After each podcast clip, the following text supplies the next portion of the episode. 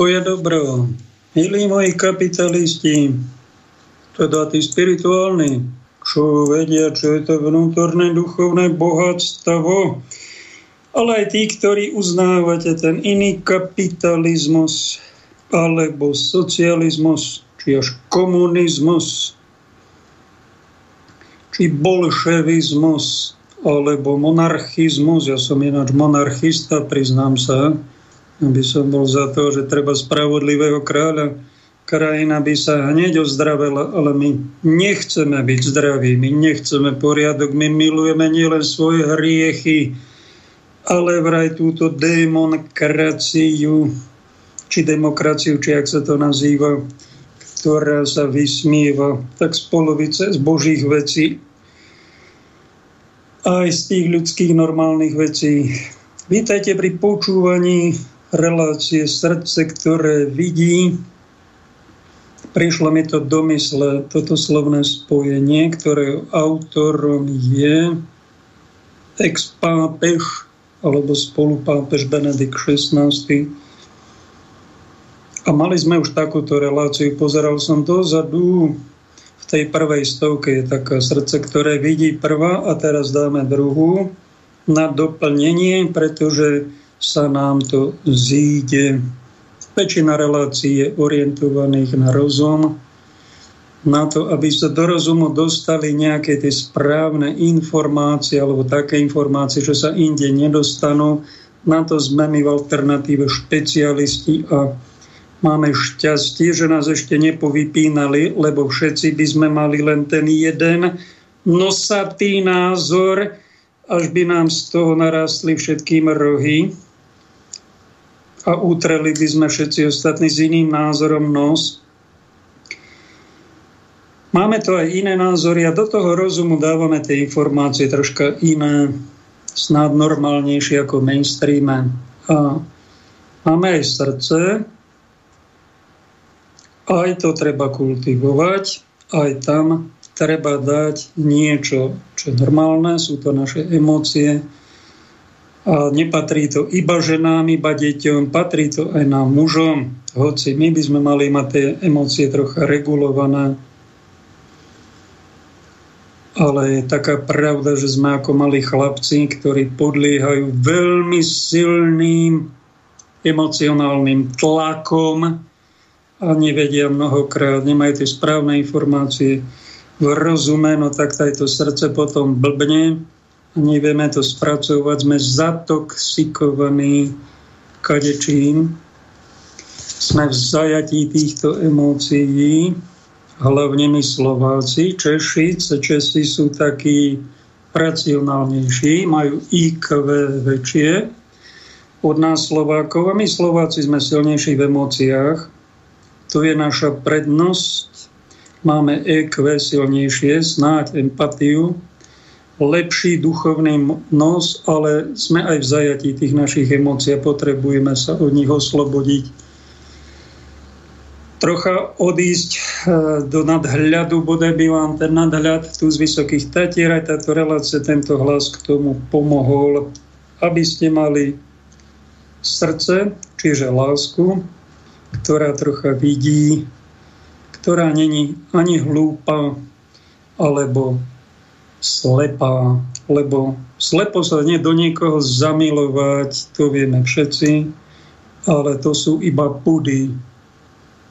A neraz narazíme na realitu a zistíme, že sme boli ale úplne mimo, keď sme milovali ako zaslepení, a nemali sme troška videnia aj do tých emócií, trocha rozlišovania, trocha rozumu do toho srdca, ako to povedal básnik Milan Rufus, že do rášho rozumu a racionality treba dať trocha emócií, také zrnko zdravé a do toho srdca, do tých emócií treba dať trocha racionality, aby sme neskončili ako iracionálni otroci že nás tu kto si zastraší a my sa všetci budeme triasť, alebo kto si zavelí, že treba tohto nenávidieť, no tak všetci ako stádo ho znenávidíme a upálime. No a potom sa za 600 rokov budeme kajať, že čo sme to my navyvádzali, niečo presne opačné, ako nám kázal kráľ kráľov. Taká infantilná seba zamilovanosť, do ktorej sa dostaneme, tak sa v ňou sami aj ochromíme, stratíme tzv. komplexný pohľad a po slovensky to povieme, nevidíme si ďalej od svojho nosa. Stalo sa vám to? Nie, tebe sa to nestalo? Nikdy, ale neklám. To sa stalo každému z nás. Pretože to je ľudské. Tak ako urobiť chybu je ľudské, hriech urobiť. Aj nevidieť si ďalej od svojho nosa, naletieť a byť opitý, opitý nejakou pálenkou. Mne sa osobne to nestalo, tak to sa priznám bez mučenia, že som nebol opitý, ale určite som bol veľakrát v živote pripitý alebo možno opitý nejakou emóciou. Možno je to veľmi príjemnou, čo my povieme, že to je nejaká láska. A po čase príde rok a po tej emócii není ani stopa, cítime to úplne inak, máme triezvy pohľad a čo sme to my vlastne riešili? Čo sme to my riešili? No tú emóciu sme riešili. A tá odkiaľ pochádza? Prečo nás to oklamalo? Možno je to tiež nejaký následok hriechov, možno našich vlastných, možno hriechov našich rodičov. To keď napríklad rodič, to sa môže stať, si myslí, že toto je moje dieťa zavelí mu, nezobereš si toho Joža, ale zobereš si za muža toho Fera, No ale ja ho nemám rada, povie tá dcera. To ja ti, tak ako sme mi povedali, musíš zistiť rodičov, na to zoberie. Takto jej ten vlastný rodič dokríži osud, urobí ťažký hriech, dokriví niekomu osud, nanúti vlastnej dcera, aby si zobrala nejakého muža, ktorý patrí niekomu inému spraví obrovský hriech, väčšinou sa z tých obrovských hriechov ani nespovedá, však to sme my majstri. Z tých hriešikov to my vieme, chodiť na spovedíky a tam si ľutovať aj opakovane, ale veľké hriechy ty si ani neuvedomujeme. Sme tak v zajatí nejakej vlastnej seba hlúposti, či seba zamilovanosti do svojho názoru. No tak napríklad rodič skríži, skríži osud svojmu devčatiu, spácha obrovský hriech, a deti tejto céry a vnúčata budú mať poškodené emocionálne vnímanie, budú trpeť ako hoviatko Božie, nejakou falošnou zamilovanosťou, nejakým sklamaním, alebo dlho nemá nejakú partnera vhodného. A prečo to tak je? No to je následok toho hriechu. Tie silné, zatoxikované, falošné emócie. Preto pán kardinál Tomko povedal, dajte si Slováci pozor aj na vašu zvýšenú emocionalitu. Pretože môže nás tie emócie môžu byť aj nepravé, niečisté, môžu pochádzať aj z hriešného stavu môjho, mojej minulosti alebo minulosti mojich predkov. My, kresťania, ani neuvažujeme o nejakých minulých životoch. To vám poradí každá bosorvočka, každá ezoterická škola, e, to není naša identita. My sme troška realistickejší, my totiž inkarnujeme, alebo snažíme sa nie reinkarnovať, ale inkarnovať do tohoto svojho tela, ten, to správne a skúmať v tomto svojom tele a v tom, tí moji predkovia sú tiež súčasťou toho môjho tela. Vlastne moje telo je pokračovanie mojich predkov a moje telo nesie aj genetiku, aj kvalitné veci, aj nekvalitné, aj ich hriechy. A máme čo robiť, aby sme túto hlinu našu hriešnú vypálili Božom ohni, Trvá to niekedy pár rokov, niekedy aj 10 ročí, kým sa dožehlíme všetky tie nepríjemné veci z nášho rodu. Je to duchovná práca, to vám poviem, ktorá aj v mojom prípade trvala neviem či až 50 rokov a v ďalších prípadoch niekedy celý život, niekde sa odkladá na neviem 300 rokov očistca, alebo ako tak, keď sa poriadne nerobí. Je to náročná úloha pre každého z nás, pretože nededíme kvalitné gény, tie najkvalitnejšie naši predkovia neboli svetci. ak mal niekto svetých rodičov, babičko ako z rozprávky spravodlivého starkého, tak to ďakuj Bohu, to hoci kto teda nedostal. Prečo to spomínam? Pretože si posvietime trocha na číslo, keďže sa nám blíži apokalyptická doba, posvietím si na číslo 666, ktoré by ste našli v apokalypse a bude to vraj pečať šelmy. Pravoslavnej cirkvi nám už povedali, že tá 606 je v čiarovom kóde tam, kde sú tie čiarky na každom výroku, zistíte si to hneď, tak tam je čiarový kód a čítačka pri pokladni vám prečíta čiarový kód a idete ďalej, zaplatíte. Už je to tu, je to v čiarovom kóde a predložené také na začiatku, v strede a na konci je to fakt 6 a 666 je už v každom tovare, čo kupujeme.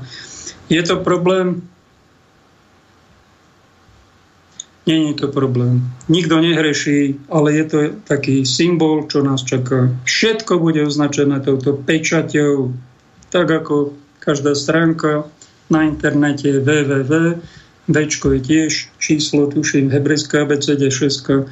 666 máme na internete a to neznamená, že sa mám vypnúť z internetu a že všetko tam je zlé. Ale to nás chystajú moci páni tohto sveta že budeme označení všetci touto pečaťou a uvidíme, aké to bude mať rôzne podoby. Ako jeden z duchovných lídrov, ktorý má srdce, ktoré vidí, čiže ktorý vás má rád snaží sa mať rád nezištne ako otec svoje dieťa, ktorý mu nebude klamať, nebude ho manipulovať, nebude mu zatajovať, ako ezoterickí lídry zatajujú, že všetko sa na dobre obráti. A tá, a tá Biblia, to sú len také rozprávky a povesti, to netreba brať vážne, to patrí medzi tých rozprávkárov. Toto oni hlásajú. Absolutná nezodpovednosť od nich. Všetko malovať na rúžovo a klamať svojim deťom, svojim kolegom, svojim poslucháčom alebo na svojich kurzoch, že všetko sa na dobre obráti. A, a to, to, my sa z toho, to nebude také zlé a všetko bude dobré, bude len sranda, budeme sa len zabávať. No tak možno to tak aj bolo doteraz, ale vážený, pred nami je záverečná hrôzovláda, ktorá je predpovedaná Bibliou. Šelma naberie moc, už naberá a tak ako sa tu narodil na túto zem a bol jeden z nás, narodil sa syn živého Boha, narodil sa pán Ježiš, Boh sa stal človekom, Boží syn bol medzi nami ako jeden z nás, zanechal nám tu teda kresťanstvo, odtedy tu sú aj sily dobra, nie len sily zla.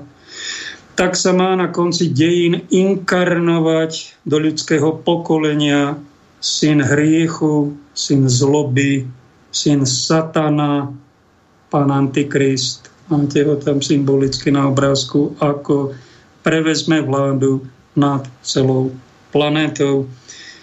Toto, čo sa vám zdá iracionálne v politike, tento chaos, tieto umelé rozdiely nespravodlivé, alebo pandémia vyvolaná, vojna vyvolaná, núdze vyvolané, chaos geopolitike a nejaký veľký reset, to je dopredu chystaný plán našich kamarátov v úvodzovkách nosatých globalistov, ktorí tento plán 100 rokov pripravovali vo svojich lóžach, a udreli na ľudstvo veľkou francúzskou revolúciou, kde popravili kráľa, tak začali, povalili všetky kráľovstva veľkou francúzskou revolúciou, potom o 100 rokov tam bola ruská revolúcia, kde cárskú vládu povalili, všetci králi na tomto svete sú zvalení, ak nejakí sú, tak sú to takí šaškovia, ktorí prizdobujú. Tu rozhoduje nie kráľovská moc, tá je už zdemolovaná, zničená a je to týmito nosatými chlapcami naplánované, je to podľa plánu a zakončí sa to tak ako to v jednom slobodomorárskom obrade, tuším rytier Kádož na 30. stupni som sa dočítal, neviem to, či to je pravda, ale tam sa pošliape kráľovská koruna a pošliape sa aj pápežská mitra tým adeptom. Toto oni sa takto zasvedcujú, stúpajú potom v svojom rebríku kariérnom, zasvedcujú sa do hlbín, niečoho, čo pápeži pred koncilom nazvali niečím veľmi nebezpečným, a blížime sa k tomu, k tomu záveru a oni to majú nachystané. Birminghame, ak ste si nevšimli, máte to e, pod touto fotkou, tak si pozrite to digitálne hovedo, ktoré tam prišlo do arény, bál je znova v akcii, už tam fučí, niekoľko metrové umelé zviera sa dostalo do centra pozornosti v Anglicku, tak ako pri olympijských hrách 2012 nám nachystali pandémiu, už to bolo dopredu naplánované, zrealizovali.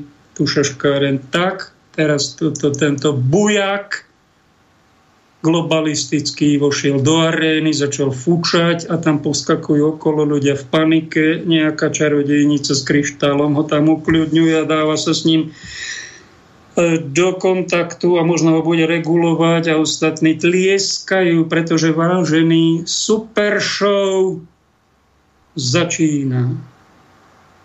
Digitálny King Kong je pripravený a ukáže sa vo svojej veľkej sile. To, čo Joško Banáš, ktorého si vypočujeme prebehu relácie v rozhovore, nazval v knihe Kod 9 Global Power. Globálna sila je za všetkým.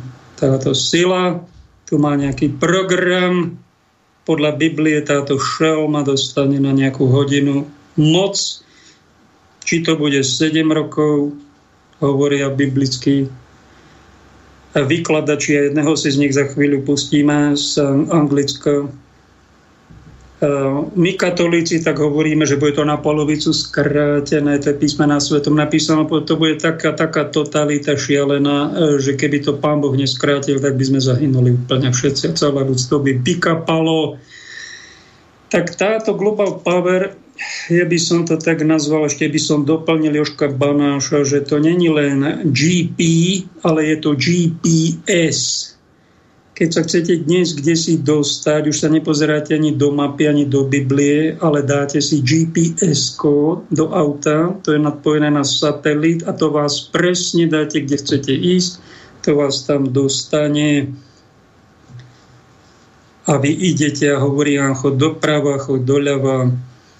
Tak my pôjdeme za chvíľu všetci na GPS, toto globalistické, global power, a ešte tamto esko dodávam sionist, satanist, srandistis, alebo čo chcete. Je to GPS, ktoré oni majú a nevyhnete sa tomu, odskúša nám to e, našu ľudskosť, kolegialitu, zbabelosť, neveru, vieru.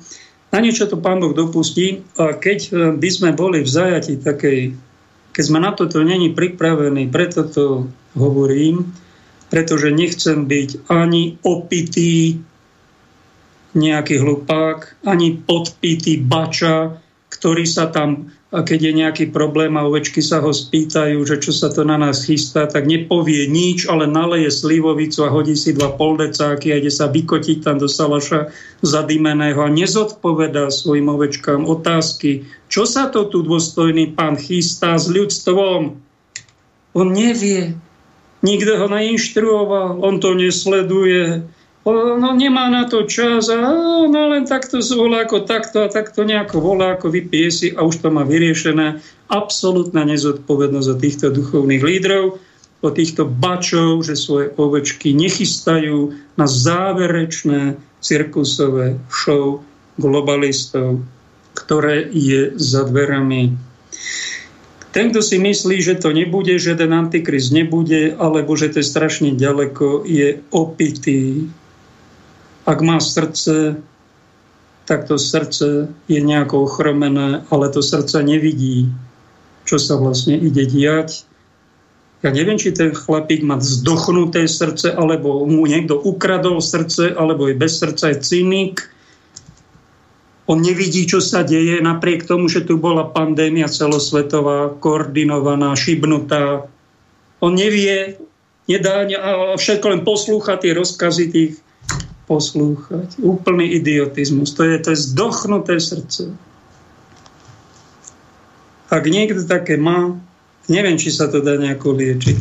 Či toho človeka treba objať, alebo či ho treba dať do klietky na psychiatriu, alebo izolovať, alebo ignorovať, neviem. Poradte mi. Lebo kto má srdce, ktoré vidí, to znamená troška ľúbi tých ľudí okolo seba, aj sám má seba úctu a nepotratil tú seba úctu sám k sebe, aj k druhým, aj k ľudstvu, no tak musí tých svojich trocha aj varovať však to není sú normálne procesy, toto, čo sa deje. Tu sa chystá niečo surové, šialené, vraj to bude najväčšia totalita v dejinách. A vy, keby ste štrajkovali, to nezmeníte. To by sme vám mali povedať. A čo máme robiť? Máme sa triasť doma? Tak to je ďalšia chyba. Pripravte sa na to emocionálne. Tí, ktorí majú predtým strašný strach, sú v zajatí negatívnej emócie strachu, to tiež není riešenie. To vlastne pre, pre zrádzate, že sa príliš bojíte. Stretol som sa v svojich kamarátov. Muž jeden, jedna sestra. Oni nechcú o tom počuť. Oni chcú len tie veci pozitívne počuť. Oni to cítia, že sa niečo deje. Majú srdce, ale nechcú o tom počuť. Nechcú to ani riešiť. Oni chcú len pozitívne veci, tak nech sa páči, tak vy si takúto partičku, ale ja tam dlho nevydržím, pretože tam sa klamete. Klamete sa. A keby, keď sa troška bojíme, máme strach, čo na ľudstvo ide, no tak aj my veriaci kresťania máme strach, však to je ľudská emócia, ale nechceme byť v zajatí strachu, tak my sa modlíme. Odovzdávame ten strach Bohu. Prosíme o pomoc, o posilu. Duchu Boží, vodi do mňa, posilni ma. Nech tento GPS-ku odolám. Nech vieru Boha nestratím. Ani zdravý rozum, prosím ťa, nezober mi zdravý rozum, lebo aby som bol aj trocha aj príkladom, ak som nejaký dospelý muž. Nie, že budem utekať pred problémom, hlava do piesku, alebo sa idem podpiť, vypijem si a tam na salaš sa vykotím a chrápem, až to poču 3 km, ako chrápe ten dôstojný pán. To čo je za chlapa? Oveľa e, racionálnejšie a troška rozumnejšie robí ten, ktorý, ktorý sám si ujasní, a to vám v mainstreamových médiách neponúknú, to ujasnenie, tam vás klamú, opíjajú ruškom a pozitivizujú to a zahmlievajú podstatné polovicu, ani polovicu, 99% e, dnes podstatných informácií sa dozviete len na alternatíve, kde je pomiešané tiež dobro so zlom a treba si povyberať, len sme v slobodnejšom stave. No a aby sme, my, veriaci, by sme mali okrem toho strachu a zdesenia a nejakého neviem čoho, toto by sme nemali šíriť, iných strašiť. My by sme mali mať nejakú pozitívnu emóciu nejakú ra- radosť toho, že tu bude najväčšia totalita celých dejín, toho radosť. Nie. Z toho radosť nie, ale radosť toho, čo príde potom. Ona bude pošliapaná. Zlo skončí, sa vybesne a príde Božie kráľovstvo na tisíc rokov. A veľmi ma oslovil jeden z evangelizátorov na britských ostrovoch. Pustíme si teraz ukážku, ktorý to hovorí, že on sa teší už na to, že ten pán Ježiš teda už príde. Presne to je tá emocia, ktorú by sme my mali mať. Čo ako zle bude, však to budú len pôrodné bolesti. Nového sveta, obnoveného sveta a keď príde, konečne príde po tejto šialenej dobe, či čo to je demokracii, monarchia a na čele bude ten najspravodlivejší král, ktorý má určite srdce, ktoré z najhlbšia najďalej e, vidí. Dajme si ukážku. Já věřím, že to, co se děje, tak to není náhoda. Já věřím, že e, toto je již nástup do velkého soužení. Ve velkém soužení bude nedostatek všeho. Bude především nedostatek základních věcí, jako je pitná a užitková voda a jídlo a lidé budou mít velké problémy. To, o čem bych s vámi chtěl mluvit, tak to je to poslední čtvrté imperium, které právě přichází do toho času velkého soužení. Pan Ježíš, on varoval před tím, že jednoho dne na zemi bude čas a ten čas bude tak hrozný, že ty hrůzy, které se budou dít během tohoto času, se ještě nikdy neděli. Já vám přečtu ten verš, kde pán Ježíš o tom mluví. Je to v Matoušovi 24, verš 21. A je zajímavé, že když si čtete těch několik veršů předtím, tak já věřím, že e, zde se mluví o vytržení, takže věřím, že toto je popis času po vytržení církve. Církev bude vytržená do nebe a pak tady nastane tento těžký čas, o kterém pan Ježíš mluví v Matouši 24, verš 21. Tehdy totiž nastane velké soužení, jaké do té doby nebylo od počátku světa a jaké už nikdy nebude. Proč tomu času po vytržení církve říkáme velké soužení? Protože pán Ježíš Kristus tento čas takto pojmenoval. A já skutečně věřím, že vše, čím procházíme, vše, čím prochází svět právě v tomto čase, vše, čím prochází církev, tak to je příprava na vytržení a svět je připravovaný na sedm let velkého soužení. A Ježíš zde říká v tom verši 21, že nastane tak velké soužení, jaké do té doby nebylo od počátku světa, už nikdy nebude. Víte, my jsme s manželkou před pár dny byli eh, v takovém centru, eh, kde je zároveň exhibice, muzeum, kde můžete eh, získat mnoho informací ohledně holokaustu během druhé světové války. A když si čteme všechny ty hrůzy, když si čteme o tom, jak nějaká ideologie způsobila to, že miliony lidí byly zmasakrovány, miliony lidí byly podvedeny a lidé jsou i dnes podvedeni, akorát, že se nedná o miliony, jedná se o miliardy lidí. Miliardy lidí dnes jsou podvedeni a ze druhé světové války Nacistická státní ideologie podvedla miliony lidí a nahnali lidí do dobytčáků a vlaky je vezli do vyhlazovacích táborů. Lidem bylo řečeno, že je přemysťují, že je přestěhovávají někam jinam. Lidé byli podvedeni, do posledního okamžiku se jim lhalo, do posledního okamžiku se jednalo o totální podvod ve všem.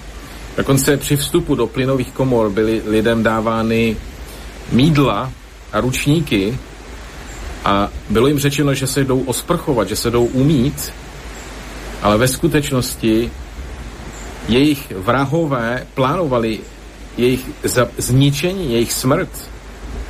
Satan takto operuje. Satan podvede a lže až do posledního okamžiku.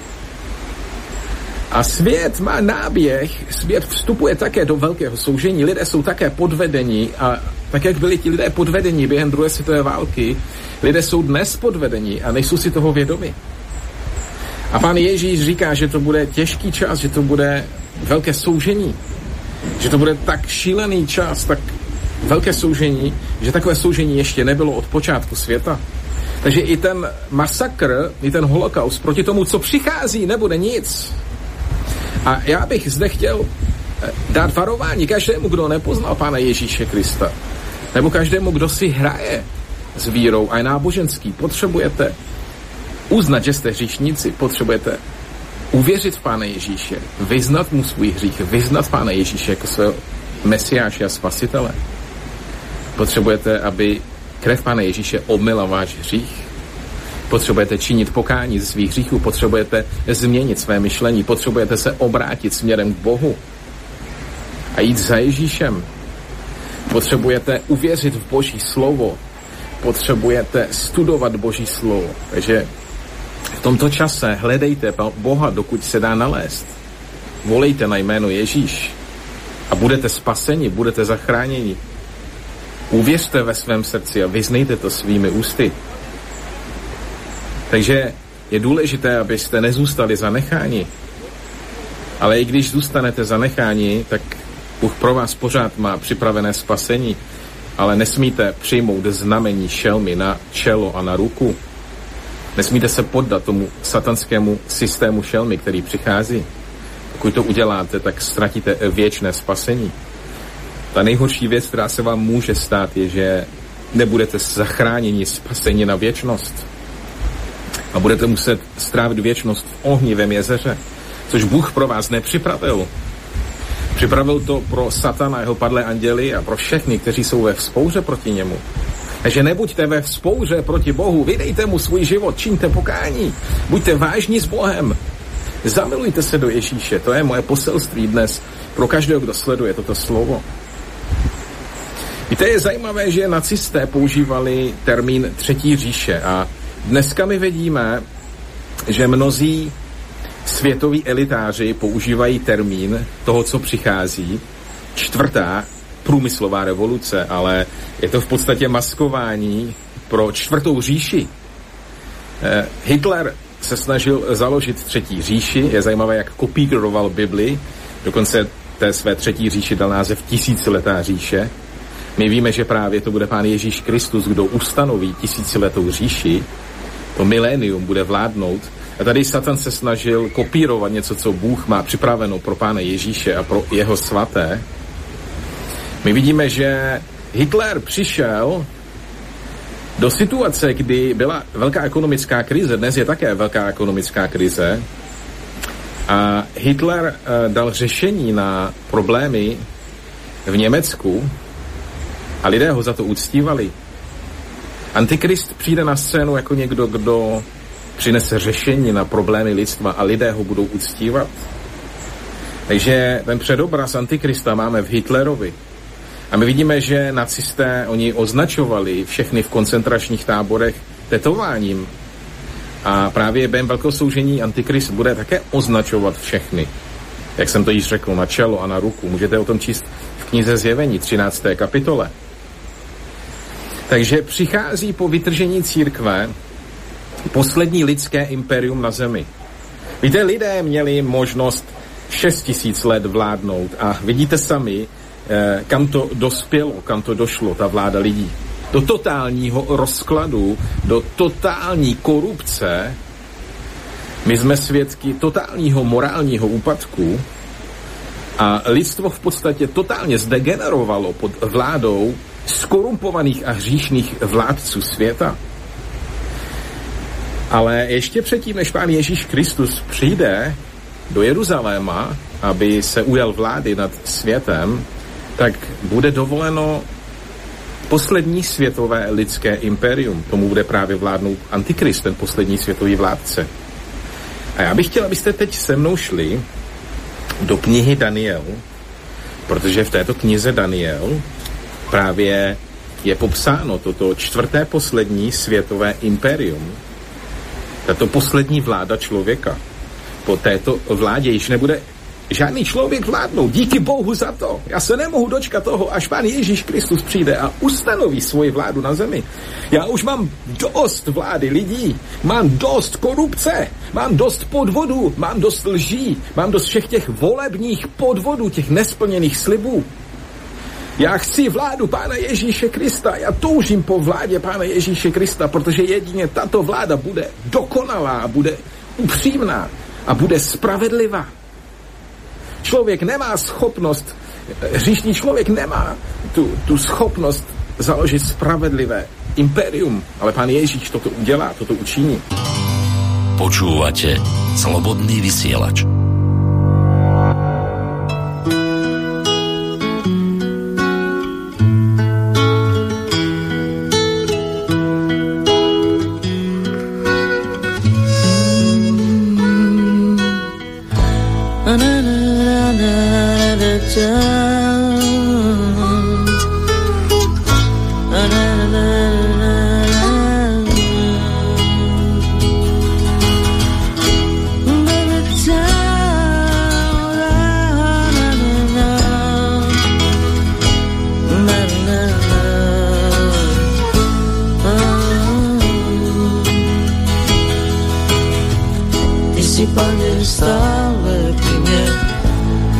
Však necítim. Ty sa mi ukazuješ, ja ťa však nevidím. Moje zatvrdlivé srdce nepustí ťa k sebe. Moje oči od mámony sú zaslepené. Daj mi dole závoj z očí, by som ťa uvidel a za tebou, môj pane, vždy rád som šiel.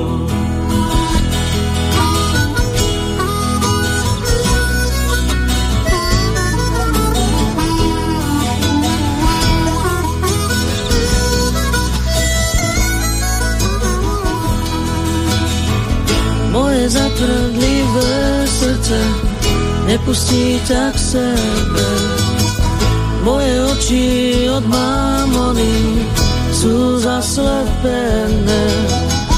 Daj mi dole záboj z očí, by som ťa uvidel. A za tebou, môj pane, vždy rád som šiel.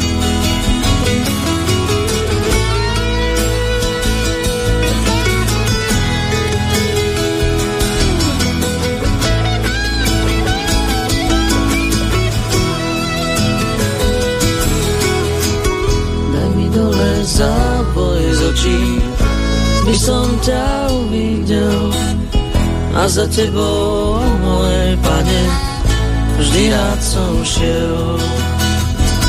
Vždy rád som šiel, vždy rád som šiel, vždy rád som šiel, vždy rád som šiel, vždy rád som šiel. Programom kresťana, programom milosrdného Samaritána, programom Ježiša je srdce, ktoré vidí. Také srdce vidí, kde je potreba lásky a podľa toho aj koná. Isté k spontánnosti jednotlivca treba pridať aj plánovanie, predvídanie, spoluprácu s inými inštitúciami, lebo charitatívnu činnosť považuje církev za iniciatívu cirkevného spoločenstva. Máme v encyklike k Deus Caritas Est, Boh je láska od pápeža Benedikta XVI. Jediná encyklika v dejinách cirkvy o láske. Mám ho v rukách a sú v nej múdre vety. Ak ste ho nečítali, prečítajte si ho je plná intelektuálnej charity, ako to Benedikt XVI hovorí. Čiže charita môže byť aj taká, že niekomu dáte polievku, niekomu najesť, niekomu peniaze, niekomu bytovanie, niekomu vybavenie dokladov, ale môžete aj niekomu dobre poradiť. Aj to patrí ku katolíckej charite. A doba, ktorá ide pred nami, treba troška aj predvídať, čo sa asi ide diať a trocha ľudí im poradiť. Môžete sa spoliehať na štát, kto okolo nás, to inštitúcia štátu, poradí tým občanom, keď sa o tých mnohých, mnoho tisíc občanov ani nestará, čo nám ona poradí do budúcnosti. Skoro sú slepí tí politici, oni nám poradia len jedno, počúvať sa tých globalistov na slovo, vykonávať ich rozkazy. Nič nového. Kresťan by mal dať do života niečo hlbšie. Ak sú títo vraj kresťania vo vláde a toto robia, nestarajú sa vlastných občanov.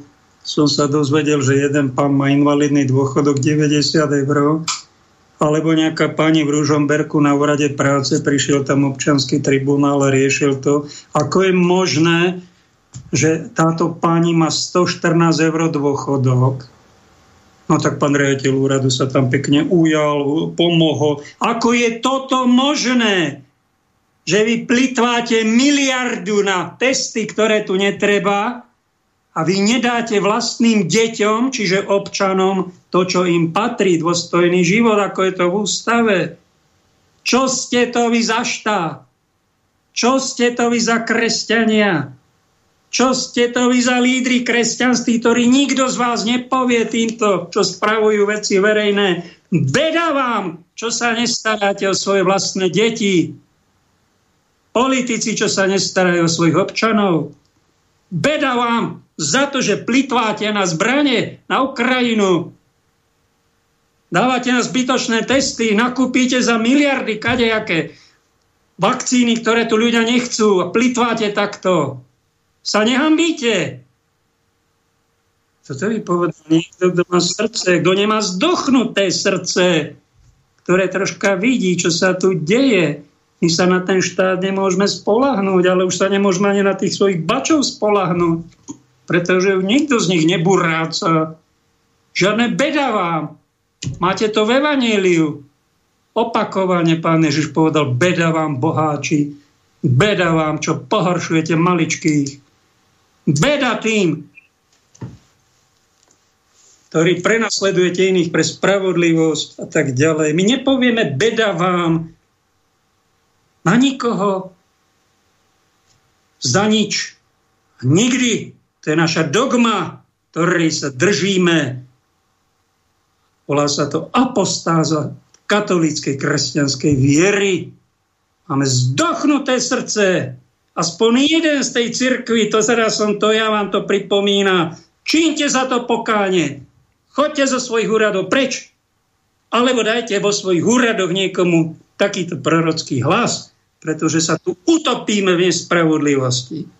Ako je možné, že v tomto štáte sú tisíce ľudí, ktorí nemajú akýkoľvek oficiálny príjem. Ja som jeden z nich. Nevedel som, Pane Bože, prečo ma sem posiela. Som tam niekoľko rokov, aj som niečo robil aj teraz pre vás niečo robím, aj tam robím, aj tam pomáham, aby som nezabudol, tak mi poslali, už nie som celkom bez príjmu, Milan Katka z Floridy, Ondrej Terezia, Veronika Martin. Pekne vám ďakujem za toto, čo tu robím, tak ma sponzorujete a ja nejaký príjem teda mám. Ďakujem Bohu. Som medzi kajetánmi, to sú takí, ktorí žijú len z Božej prozreteľnosti. Hoci som do tejto rehol ne, nevstúpil, ale toto máme v cirkvi, že oni nemali žiaden príjem, ale Pán Boh sa o nich staral. Tak o mňa sa stará. Ale ako je možné, že sú tu tisíce ľudí bez ak- akéhokoľvek príjmu? V Slovenskej republike. Ako je možné, že sú tu desiatky tisíc ľudí, ktorí majú takéto príjmy do 100 eur a živoria. A tretina ľudí, či koľko plitvá. Čo je toto za kresťanskú krajinu? Ktorý cínik toto riadi? So zdochnutým srdcom. Ako sa môžu na toto lídry pozerať v cirkvách? Nezjednotia sa, neudrú na týchto sedmospáčov, tých svojich úradoch. Nemá ich dopurcovať však, takto sa to už takýmito emóciami, to sa už nehodí do modernej doby. My sme všetci už ako automaty ktorí hovoria len tichulinko, dobrulinko, milučky, súsmievajú sa a, a nikoho neurazia a sú takí infantilkovia vykastrovaní. Takto vyzerá naše kresťanstvo. Mohlo by to vyzerať aj inak, keby tam boli nejakí chlapi, ktorí by trocha zaburácali, nedovolili by niekomu. Zase, aby som neurobil chybu, pelagianizmu, na ktorý si posvietime, to je chyba veľmi mnohých ľudí, je to blúd z 5. storočia a majú ho mnohí a v jednoduchosti povedané je, že všetky problémy naše budeme riešiť len našimi silami. My ľudia to zvládneme, ja to zvládnem, pretože ja som teda charakter, ja som chlap, som postivý človek, ja som kresťan, ja som ten dobrý a vyrieším všetky problémy. Nie, to je blúd pelagianizmu. My všetko nevyriešime, my sme slabí. A číslo 666, ktoré v apokalypse znamená šeska je symbol človeka. A trikrát česka za sebou. Neviem presný výklad tohto čísla, ale je pravdepodobné, že je to niečo, že spoliehať sa len na vlastné sily, spoliehať sa po druhá šestka na mojich kamarátov, na moju rodinu, a spoliehať sa iba na ľudstvo, že my to vyriešime. Nikdy nie Boh. Len my ľudia to vyriešime. Tak ako Gorbačov, keď robil perestrojku v Rusku, z toho komunizmu na kapitalizmus, tak mal v jednom prehlásení jednej knihe napísal a tam si to kto si hneď všimol z kresťanov. V našich silách je, že my to vyriešime. To je ten pelagianizmus moderný. To je tá 666. Ja to vyrieším ako človek. My to vyriešime ako partia. Naša partia to vyrieši politická alebo cirkevná my to ako národ vyriešime, my ľudstvo sme, my veríme v človeka. To je 666.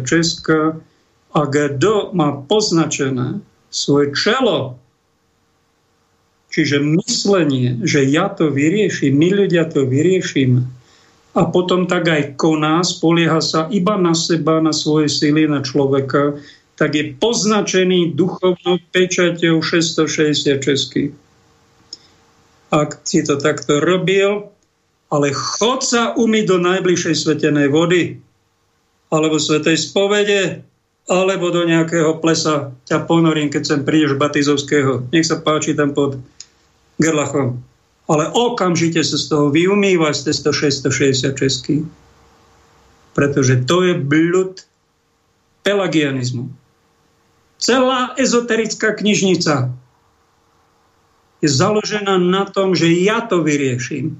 Moja vôľa to vyrieši. A ja som ten dobrý, ja som ten macher a pra- pokračujem duchovnej práci bez ducha svetého, je ezoterika duchovno a ja budem ten frajer. A dopracujem sa k tomu, že som nejaký poloboh a možno aj tri štvrte boh. No tak to je chyba. To je blúd. Kresťanstvo vám jasne hovorí Duch Svetý cez nás, teraz cez mňa. Je to blúd zo 4. storočia. A začalo to takto. Nejaký Pelagius, to bol taký nejaký inteligentný chlapík, aj vzdelaný a asketický, tvrdil, že Ježiš má božskú prirodzenosť. E, prepáčte, to je iný. Čítam tu, čítam a našteľujem si to do niečoho iného. To je blúd arianizmu. Tam to je tiež dosť dôležité, že keď vás bude keď vás bude niekto nútiť na nejaké čiarové kódy, to není problém, nakúpte si. Keby dali tu 666 nejaký kód do vakcíny a už tu bubnujú nejaké apoštoly, že tam je nejaký nanočastice budú vás ovládať a je to tam nachystané. Ani to není ešte pre spásu problém. Pretože vy ste to nebrali, tie vakcíny, na to, aby ste si ublížili, aby ste si tam dali nejakú nanotechnológiu, čo je celkom možné, keď rozputali pandémiu, že tam vložili aj nejaké nanočastice. Je to podozrivé zo všetkých strán. Nemám na to dôkazy, ale normálne by som tomu veril, že to nebol normálny proces. Preto to chceli narvať, aby tam nejaký kód svoj, možno 666 tam dali. To není pre spásu potrebné, ne, podstatné, ale ak vás niekto náhodou vám dá nejaký čip a čip ja budete musieť kupovať, predávať, ani to není problém normálny človek nemá čo, není to. Ale ak bude niekto od vás požadovať, aby ste sa zriekli ako Ariáni zo 4. storočia, že Ježiš je božská osoba a že Antikrist, alebo ten vládca, ktorý bude vládnuť systému, a je to za dverami, že to je ten pravý Mesiáš a to je ten inkarnovaný Ježiš a toho treba na slovo poslúchať a on vám dá všetky výhody v tom systéme, tak v tom momente zabrzdite. Tu sa deje niečo veľmi podstatné a ak chcete by teda padli anielia skončiť a škváriť v pekle, tak nech sa páči, ale my, čo chceme byť kresťania, chceme zostať verní Božiemu slovu, nebu a čakáme Ježiša, tak tu by sme mali radšej sa nehať umúčiť, ako skončiť ako otroci nejakého Krista s jeho výhodami. Tu sa spolahneme na Božiu silu, Božiu ochranu. A keď nás zabijú ako mučeníkov, tak za to poďakujte na kolenách, že vás oslobodili od tohto zločineckého systému, ktorý tu nastane. Na to by vás mal dobrý otec, líder kresťanský upozorní. Na toto vás ezoterik nikdy neupozorní. Podobne vás darebáčený otec o tom nechce ani počuť, on v tom nemá jasno, on nič nevie a radšej si ide vypiť a nejaký kňaz vôbec to nejakých veriacich neinštruuje, tak to je jeho podstatná chyba a vy a není vaša povinnosť ako kresťanov vo väčších na ňo napľuť. alebo utekať od kostola, ale ho upozorniť medzi štyrmi očami, medzi šiestimi očami a potom aj verejne, možno nejakým listom, ak je to váš duchovný pastier, kňaz alebo biskup, aby zvážnil, aby si veci ujasnil a aby aj ostatných varoval. To je tvoje poslanie. Pekne z úctu. Ja tu nejaké holváctvo nebudem propagovať. To je srdce, ktoré vidí, troška do veci, do tejto doby, cíti, čo nás čaká a na to sa aj takto nachystajme, pozbuďme, kde môžeme, pomôžeme si nerobme paniku, lebo paniku robia tí, ktorí boli odkojení mainstreamom a jeho polobludmi a jeho rozprávkami a pochechtávačkami a zabávačkami, tak tí sú vydesení. Všetci tí, ktorí nečakali Boha, ktorí mysleli, že to najdôležitejšie hmota, peniaze, táto planéta, môj život a moja vôľa, to, čo ja hlavne, moja rodina. A pán Boh toho s tým aj nerátali. Títo budú vydesení. A je ich väčšina. Budú v panike. Nebudú vôbec čakať, čo sa deje. Takto na nich príde ako zlodej v noci. Aj táto pandémia udrela. Nikto to nečakal. Udrela vojna. A kto vie, čo zase udrie? Ak je niekto troška duchovný a má Bibliu v úcte, podobné relácie ako tieto, tak on cíti, že to nie sú hlúposti a sa na to nejaká chystá psychicky. A keď to náhodou príde, no tak nezostane vyvalený, vydesený a spanikárený, ako to robia ateisti, materialisti a božie tresty idú na nich. Biblia predpovedala tisíc vecí. 950 obrazne povedané sa naplnilo naplní sa aj tých 50 ďalších. Aj tých 22 biblických trestov, ktoré sú tam apokalypse. Naplní sa to do bodky. Všetko. A naplní sa aj to, že príde Pán Ježiš a zavládne tu. A príde nebeský Jeruzalem. Či to niekto verí, alebo to neverí. To je Božie slovo, ktoré je tisíckrát reálnejšie ako tvoj život. To by sme mali brať vážne. A nebyť ani ariáni, to sú dnešní jehovisti, ktorí popierajú, že Ježiš není božská osoba na tých pozor. To je ťažko nášny somársky blud.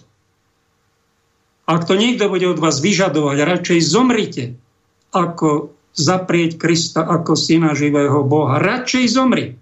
Ti odporúčam. Len do lepšej spoločnosti pôjdeš, ako je toto tu. A dajte si pozor na blud pelagianizmus 5. storočia, ktorý hlasoval nich Pelagius, ktorý neveril v to, že máme my nejaký dedičný hriech. Hlásal to, že krst je úplne zbytočný. Vraj to naše prirodzené a ľudské je už nadprirodzené. No pozrite, slobodomorári, už v 5. storočí. Vraj Adamov hriech nám dal iba zlý príklad. A čo je najpodstatnejšie na pelagianizme, tejto rakovine duchovnej, že odporúčať sa iba na vlastné sily.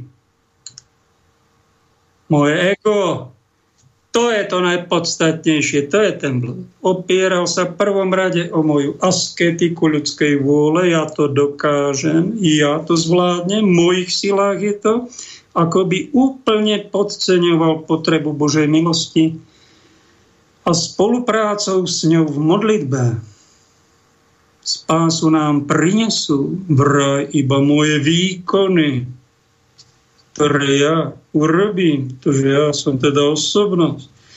Nepripúšťal žiadne zmeny ustanovených cerkevných pravidlách, okrem iného chcel ich rigidne zabetónovať. Je to aj tzv. František Pápež to nazýva skostnatenosť a je to dôsledná samospasiteľnosť. Čiže spasiteľ, keď si dá takýto moderný ezoterik, to som ja sám. To je tá samospasiteľnosť. To je ten blud pelagianizmu. A na to by sme si mali dať pozor, pretože to je tá 666. Ja, my, to ľudské. Nikdy nie je to božské. To je duchovná choroba, to je nebezpečné, nebezpečný extrém A ak sme to niekedy mali, občas to potrebujeme trochu mať aj sebavedomie a nespoliehať sa len na Pána Boha, že to on všetko vyrieši, ako sa nejaká osoba, kde si v kuchyni modlila jedna ženička, to nám podal pán profesor Vrablec. Pane Bože, prosím ťa, aby tá mačka odišla z tej kuchyne.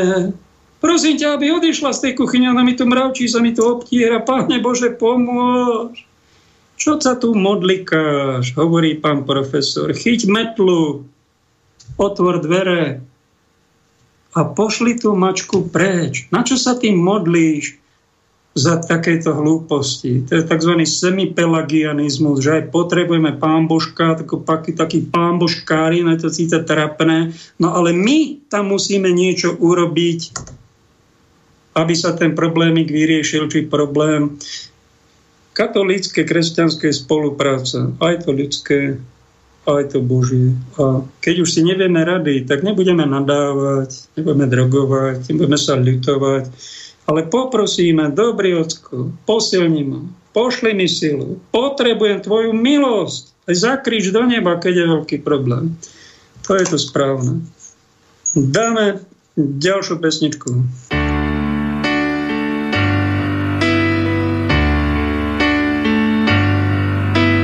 Neviem spáliť most, most za láskou v nás. Vždy sa dá späť ísť, vždy keď príde čas, tak skús, nespálme to krásne v nás.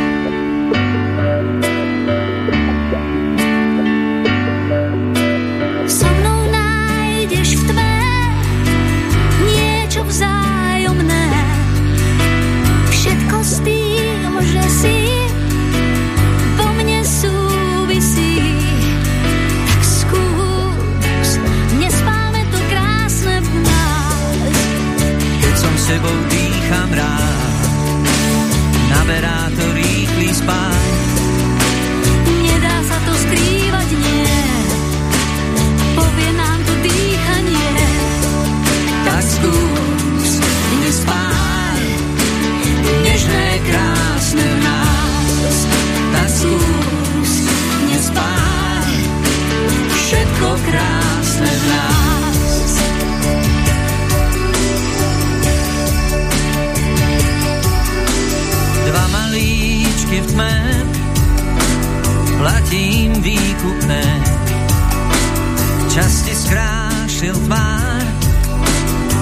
Tichšie krídla dal.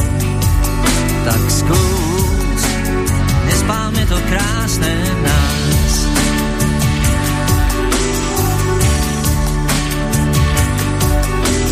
Dva malíčky v tme,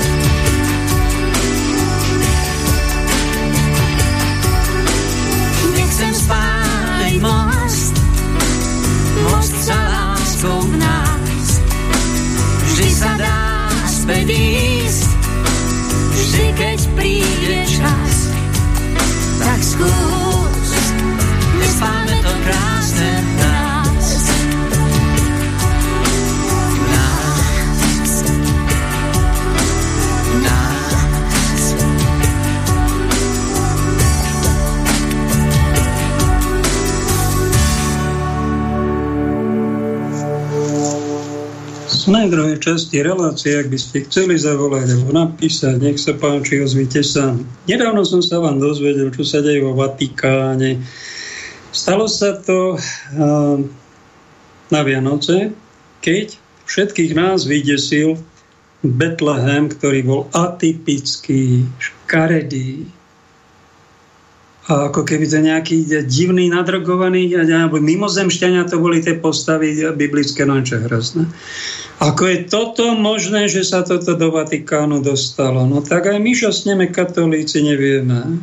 Myslíme si, že všetko je všetko sveté. Nie, nie tam všetko sveté. Tento Botlehem mal veľmi ďaleko od nejakej svetosti, od nejakej kultúry, od nejakého od nejakého čoho si kresťanského. A čo na to pápež František? On si to nevšimol, že ten Betlehem tam je, ale že si ho všimol. A viete, čo povedal? To sa mi nepáči, tento Betlehem. Normálne to povedal a poradil navštevníkom Vatikánu, aby sa mu vyhli. No neuveriteľné. Ale pýtame sa viacerí, 1,3 miliardy katolíkov sa pýtame, ako je možné, že pápež nedá jeden slednoslovný príkaz, ale okamžite ten Betlehem odpracte preč. On není už riaditeľ vo Vatikáne, on tam nešéfuje. A potom kto tam šéfuje? Nejaký nosatý poradca? No pýtame sa, lebo to nie je normálna situácia toto. Tak keď tá matka Teresa prišla k Pavlovi VI. svetcovi, jedna svetica a povedala Pavlovi VI. prosím vás, my by sme tu sestry matky Terezy chceli vo Vatikáne otvoriť pre bezdomovcov nejaký útulok, kde by sa najedli, ubytovali, osprchovali. Svetý pápež povedal tejto svetici, že nie, to sa nedá, milá sestra, Matka Teresa. Prečo sa to nedá, vaša svetosť? No lebo ja nerozhodujem vo Vatikáne už sám. Veľmi zvláštne. Čiže po koncile tam kto rozhoduje v tom Vatikáne, keď tam pápeži nerozhodujú? To je normálna situácia? Však biskupy, čo ste tam kardináli, však sa ozývajte, tak to odhalujte. Kto to tam rozhoduje? To čo je za bordel u nás doma? To nie je normálne. Zaujímavé, prišiel Jan Pavel II, polský pápež svetý a ten povolil matka Teresa tam otvorila, dodnes sú tam nejakí bezdomovci sa tam... Jeden pápež to nedovolil, druhý to povolil. Aj toto je ešte veľmi zaujímavejšie, takéto zväz. Tak medzi riadkami sa to dopočujete a to vám len tak troška pootvára oči, že to, to, to, to je asi ten koniec. Ja, tak to je koniec čas. Tak dobre, no, tak to, to už všetci tak pochopíme, odpustíme aj, aj Františkovi. Však, no tak ale tak sa varujte jeden druhého, tak máte srdce, čo vidí, tak si jeden druhému povedzme, toto nie je normálna situácia, čo sa deje aj v cirkvi. Čo sa týka napríklad aj zavretie kostolov a násilnej vakcinácie. To neboli normálne procesy. Čo tu máme? Zdravím na rodinnej oslave moja krsná mať mala pri sebe nový zákon čítam mail, čo prišiel. Tak kvôli kritike pána Banáša, že kresťania nepoznajú ani evanelium, som ho námetkovo otvoril a prečítal nahlas prvú vetu odstavca, ktorá mi padla do oka. Citát. Množstvo veriacich malo jedno srdce a jednu dušu. Všetci prítomní na mňa prekvapene pozreli, ako by to prvýkrát počuli a nerozumeli. Vysvetľovali ste niekedy túto vetu? Pýta sa Vlado a dáva tu, že to je v skutkoch apoštoloch, 4. kapitola, 32-37. Jo, krásne si si všimol, brat poslucháč. Veriaci mali jedno srdce, jednu dušu. Ak by sme my fakt boli nejakí bratia a sestry a cítili by sme sa ako Božia rodina, tak by sme sa jeden druhého nebáli a nenenávideli by sme iného za iný názor, ale by sme sa držali a jeden druhému si pomáhali, varovali sa navzájom, upozorňovali sa. A keď je aj, aby sme upozornili aj biskupa, upozornili by sme kolo seba raz jednej dieceze, predstavte si, spomínam si, kňazi mali problém s biskupom Napomenuli ho podľa Evanília. Nič. Bol tvrdého srdca. No tak čo? Tak najbližšiemu predstavenému to treba Ešte, ešte skúšali k podobnej situácii kňazi do inej biskupstva prísť a povedať druhému biskupovi katolickému, že tento pán biskup neporuš, porušuje kanóny, nechová sa ľudský, nie je dobrotivý a ja sa nebudem starať e, do rozhodnutia môjho kolegu biskupa. Táto veta není Biblii, ale oni sa toho držia ako Božieho slova a majú jednotu. A nespravíte aj výnimku niekedy, otcovia biskupy, že teda v jednej dieceze sa môže stať aj krivda niekomu a ten pastier sa o to nestará, ide za vami a vy ho nevypočujete vlastne toho trpiaceho Krista v tom človeku. Dobre to nevidíte? Kvôli jednote porušujete evanílium? No pozor na to, budete za to aj zodpovední. No tak títo kňazi odišli, viac ich bolo za nunciom. Dostali sme teraz nového nuncia E, do Bratislavy z Vatikánu. Chystajú sa tam nejakí kňazi a snáď to nedopadne takto, ako títo kňazi dopadli, že pán Noncius ich vypočul, odfotil sa s nimi a ten problém, ktorý vo svojej vlastnej dieceze mali, tak sa vyriešil tak, že Noncius im poslal tomu biskupovi, pozri sa, títo kňazi prišli na teba žalovať. Daj si na nich pozor. A oni zostali obarení, hotový, nevypočutý, kijakom trestnutý od nuncia, vtedajšieho neprezradím jeho meno ani v ktorej dieceze, pretože som gentleman. A to je to jedno srdce a jedna duša. Keď my kňazi sme takto rozbití, to chce zlý. Toto není rodinný duch, kde sa prikrýva nejaká neprávosť. Aj u pastiera biskupa. Nie je normálne. A keď to chcete povedať do médií, tak e, vás mainstreame nevypočujú a pôjdete do alternatívy. Napľujú na vás, že ste konšpirátor. Len si ústa otvoríte. Toto je tá láska, to je to srdce, ktoré vidí, alebo srdce už dochýnajúce, ktoré sa hrá na nejakú církev, na nejaké kresťanstvo. Ťaj Bože, Prví kresťania mali komunizmus, ale nie taký násilný, ako bol za Lenina, alebo tento globalizmus, čo sa chystá, to, bude sur... to bolo surové a toto bude ešte surovejšie, ak vám zdania a sprivatizujú si celú planetu a požičajú vám to, požičajú, pretože oni sú tí bohovia s malým B a budú sa tu chvíľu na tých bohov hrať a vy budete vyplašení. Tak komunizmus sa to chystá, neokomunizmus, surový.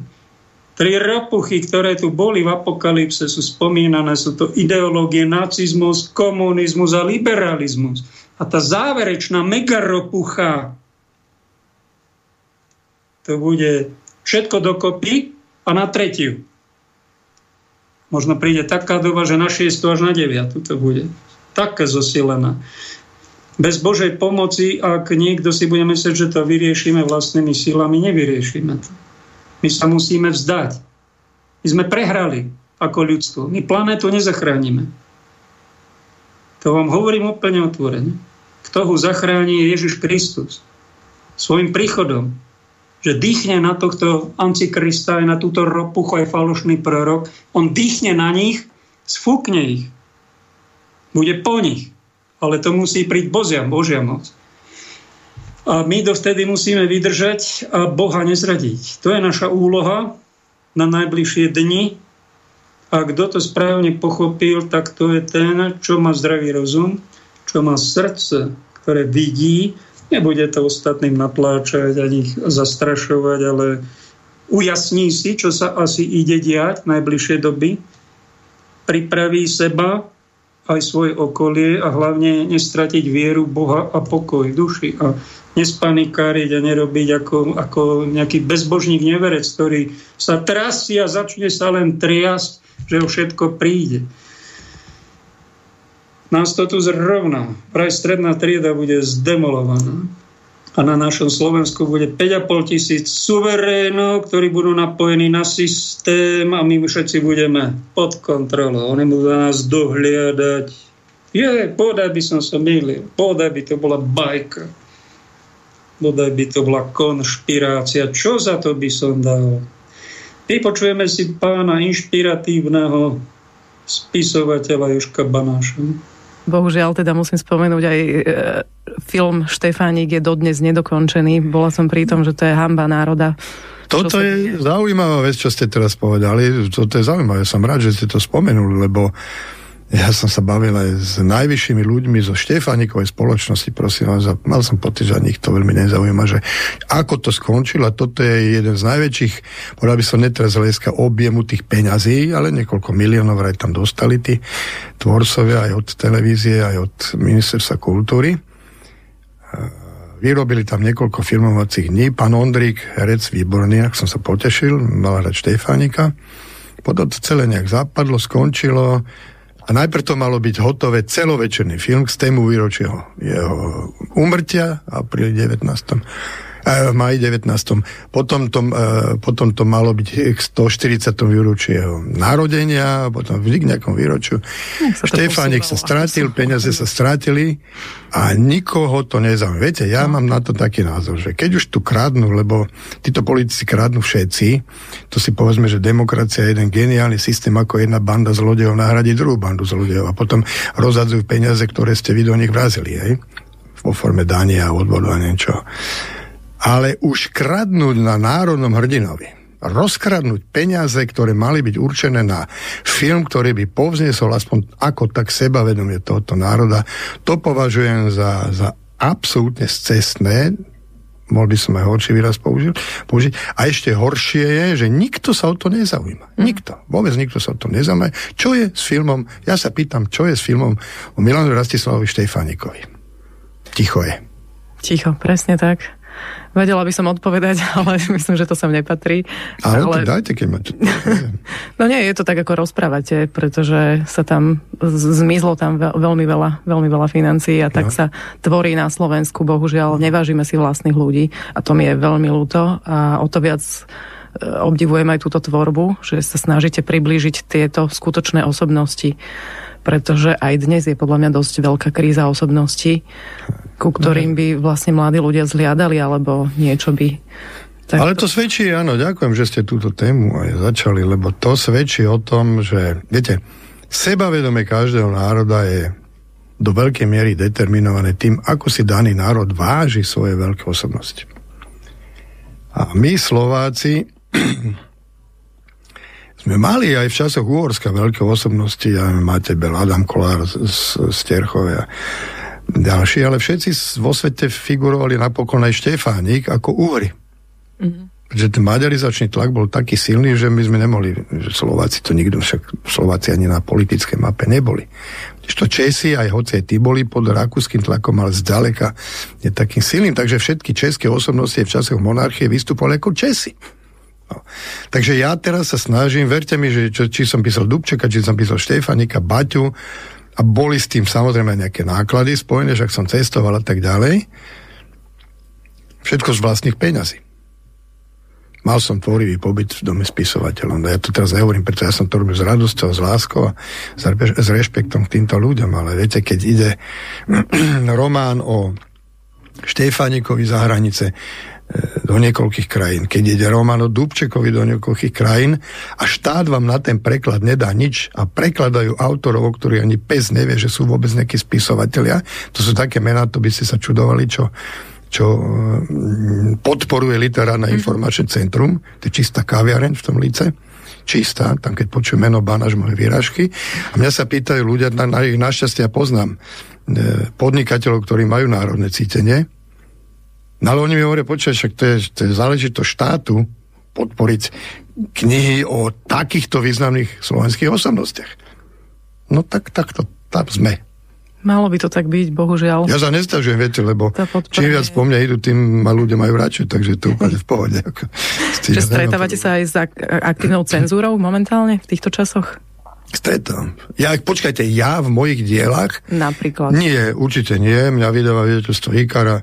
Vydavateľstvo Ikar je veľké, sebavedomé vydavateľstvo. Uh, patrím tam medzi nosných autorov, čiže z hľadiska tvorby nie, mm. ale v médiách sa stretávam. Mm. Samozrejme. Novinár vás pozve, teraz hovorím o mainstreamových samozrejme, novinár, novinárka vás pozve na rozhovor a teraz predtým, než začneme živé vysielanie, tak vás poprosí, prosím ťa, no vieš, len mm, vieš, ako to berú, no aj to už bol problém ťa sem dostať, ale ľudia ťa chcú, lebo ľudia ma chcú, na rozdiel od kaviarenských šéfov. Len prosím ťa, keď vieš, ľudia budú volať otázky, je to naživo, tak aj s ohľadom na mňa mohla, mohol, mohla by som mať problémy. No tak, tak čo, je to cenzúra, či to není? Tak potom tak poviete nejaký názor, ale už, si tak, už sám sa cenzurujete s ohľadom na toho človeka, ktorému nechcete urobiť zle. Už to je s týmto sa no. stretávam často. Mm-hmm. Tak často, no tak zase tak často ma do tých mainstreamových médií nepozývajú, ale pozú ma počas, hej. Kto by to bol povedal? To tiež inak. Lebo ono to vôbec nie je ani také viditeľné. Človek má pocit, že takýto, člo, takýto, takýto proste osobnosť, ako ste vy, že nemá problém ani, ani len s propagáciou alebo svojich vlastných knížiek. Tak nemám, viete, tak vám poviem, že mne je najväčšou oporou bez akýchkoľvek diskuzí sú moje čitateľky a čitatelia. Keď raz máte predaných 380 tisíc kníh, štatisticky zhruba jednu knihu čítajú asi traja, v knižniciach aj 12 za rok, hej. Tak ja teraz nehovorím, že čítajú, že mám veľa fanúšikov, čo majú všetky moje knihy, ale pokojne môžem hovoriť, že mám tu najmenej takú 500, pol miliónov, ale určite viac, e, čitateľskú základňu. No tak to už nemôžete vygumovať. A navyše, teraz pri všetkej skromnosti som bezkonkurenčne najprekladanejší slovenský spisovateľ. Najprekladanejší v 14 štátoch som, neviem teraz presne, hej, teraz mi vychádza z horná nadšenia, sa chystá vydanie vo Francúzsku a tak ďalej. Čiže, a to je už taký, taký istý signál, že asi už vás, už vás berú vážne, keď vychádzate vonku. No. Áno. Takže teším sa tomu. To je skvelé, samozrejme. Ja by som sa teda vrátila do tej prítomnosti, snažíme sa to tak držať, tú, túto reláciu alebo podcast, či čo to máme v dnešnej dobe alternatívnych médií, samozrejme. A v tej prítomnosti teda, ako vnímate tieto posledné dva roky? Lebo v podstate aj má to istý vývoj, keď som videla nejaké rozhovory, tak iné to bolo na začiatku, iné to bolo v strede, iné je to dnes ako by sa dali zrekapitulovať, alebo... Ako... Tak počkajte, teraz myslíte v médiách, politike, medzinárodnej politike? Ale... Všeobecne, čo sa týka tejto šialenej COVID situácie, ja, vlastne, COVID, ktorá tu, ktorá tu dva roky vlastne nám káže, ako žiť. Či, je to, či to má zmysel, či to nemá zmysel, tak príkazy sú, sa menia zo dňa na deň. Nie. No tak jednoznačne celková tá situácia teraz vo svete, ale od toho sa odvia situácia na Slovensku, od toho sa odvia situácia v médiách tak jednoznačne to smeruje k totalite. Smeruje to k tomu, viete, problém je v tom, zoberme si média, hej, to je taký dobrý príklad. Za starého režimu bola oficiálna cenzúra. Každý novinár, každý spisovateľ vedel, odtiaľ to poďal môžete ísť, ďalej nemôžete ísť, hej, Občas sa stalo, že ten cenzor si vypil alebo zaspal a niečo aj tak ušlo. Hej. Čiže my sme za to starého režimu boli, teda o tom som sa z nebojím Milano Lacicom veľa rozprával, že ak sme boli trénovaní v čítaní medzi riadkami. Čiže bolo nominálne povedané, tu nie je žiadna demokracia, tu nie je žiadna sloboda slova. My sme si toho boli vedomi. Teraz vám každý húči do hlavy, aká je demokracia, mm-hmm. aká je sloboda slova a tak ďalej. A všetci vieme, všetci to vidíme, aj tí mainstreamoví novinári to veľmi dobre vedia, však tam poznám celý rad tých novinárov, no tak len musí z niečoho žiť, má z toho nejaké benefity a tak ďalej. Čiže z hľadiska miery pretvárky je toto o mnoho horšie, ako to bolo za totáča. Áno.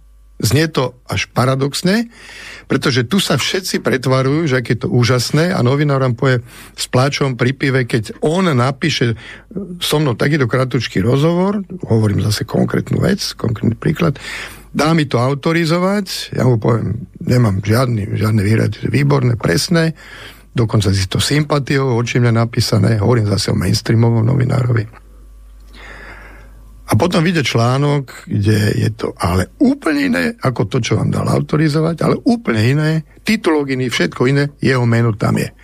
Tak sa neovládnete, mu zavoláte, poviete, počujete, pán kolega, ale však to je úplne iné, ako čo, to, čo ste mi dali. A on hovorí, chcel by som mnou hovoriť, že o to hrozne mrzí, tak sa stretneme pri pive, tam sa rozplače, povie pán Banaš, Toto som im dal, to ste videli, toto z toho ostalo. Hej? A ja hovorím, ale však to je čistá prostitúcia, čo vy robíte. A on vám na to povie, je to čistá prostitúcia. Čo s tým mám robiť? Mám dve deti, musím z niečoho mm-hmm. žiť. Hej? Čiže mi povedzte, aký je rozdiel v, v spôsobe myslenia toho novinára za starého režimu a teraz. Takže ja samozrejme ne, som ďaleko od toho, aby som teraz uh, chválil a veľmi starý režim. Ja hovorím o tej pretvárke. A teraz, a teraz už idem do toho medzinárodného kontextu moji priateľa na západe, mám ich tam veľmi veľa v mnohých krajinách, tak mi hovoria, Jozef, počúvaj, to, čo vy ste mali 40 rokov, ten tréning čítania medzi riadkami, to sa my teraz učíme. Áno v podstate. Oni sa to teraz učia, lebo oni teraz až na to prichádzajú, ako sú manipulovaní. My sme boli v podstate o pár krokov dopredu. Áno, my sme už mali tréning, to, čiže, tréning. čiže viete, ja dneska, keď si otvorím noviny, mainstream, a tam začína článok, že podľa informácií britskej tajnej služby alebo amerického generálneho štábu, ani to neotváram, lebo to je čistá propaganda. To je všetko propaganda. To vôbec, to je čistá strata času. Mm-hmm. To nečítam. V záujme môjho zdravia, tak to ani nečítam. A odkiaľ beriete teda informácie, to takisto ľudia... Info, tak teraz hovorím, hovorím tak konkrétne to, čo sa deje vo svete, samozrejme. Viete čo, mám asi tú výhodu, že som jazykovo slušne vybavený. Mm. Čiže ja teraz vám vymenujem konkrétne, ja si čítam niektoré švajčiarske servery, čítam si, alebo sledujem Al Jazeera, Hindustan Times, India je mm. veľmi v tomto neutrálna, Chinese Global Television Network, pozerám aj rúsku tlačovú agenta, telegrafné agentstvo vo Sovietskom Sajúze, čiže rúske si pozriem, teraz ja nehovorím, že to berem, že čo mi pôjde, že to berem. Ale musím povedať, že tie indické médiá sa mi zdajú byť najobjektívnejšie. Mm-hmm. Ja mám aj k Indii taký istý emocionálny vzťah, čiže ja si to viem prečítať aj vonku, ja nepotrebujem nejaké naše noviny. A po, samozrejme teraz z tých slovenských, to hovorím otvorene, si prečítam hlavné správy, prečítam si české parlamentné listy. Tie sú veľmi zaujímavé. A to je v podstate České parlamentné listy sú také niečo medzi mainstreamom a alternatívou. To je zaujímavé, to je zvláštna poloha. Mm-hmm to dokonca by som skôr že odporúčam ľuďom čítať české pánda. Aj slovenské niečo vôbec ešte existujú. To bolo o ničom. Ale české sú zaujímavé. A to je pritom tak, že tam máte jeden názor, druhý názor a nech si ten čitateľ urobí názor. Tak by to malo byť. Lebo dnešná žurnalistika sa zmenila z inštrumentu na informovanie tak čiste na inštrument, na, na manipuláciu. Však to, no, to je ako keby čistý bulvár z toho vznikol, ja mám pocit. Tak to je politický tie... bulvár. No, to, to je strata bulvár. času vôbec čítať. Áno. Niektoré slovenské médiá, to je čistá, ja to ani nečítam. To, to je... to je... Mne bolo veľmi sympatické, ja som si ešte spomenula na tú situáciu, kedy my sme sa vlastne stretli hmm. po divadle Lákomíka Áno. a zažili sme práve takúto Všimol absurdnú...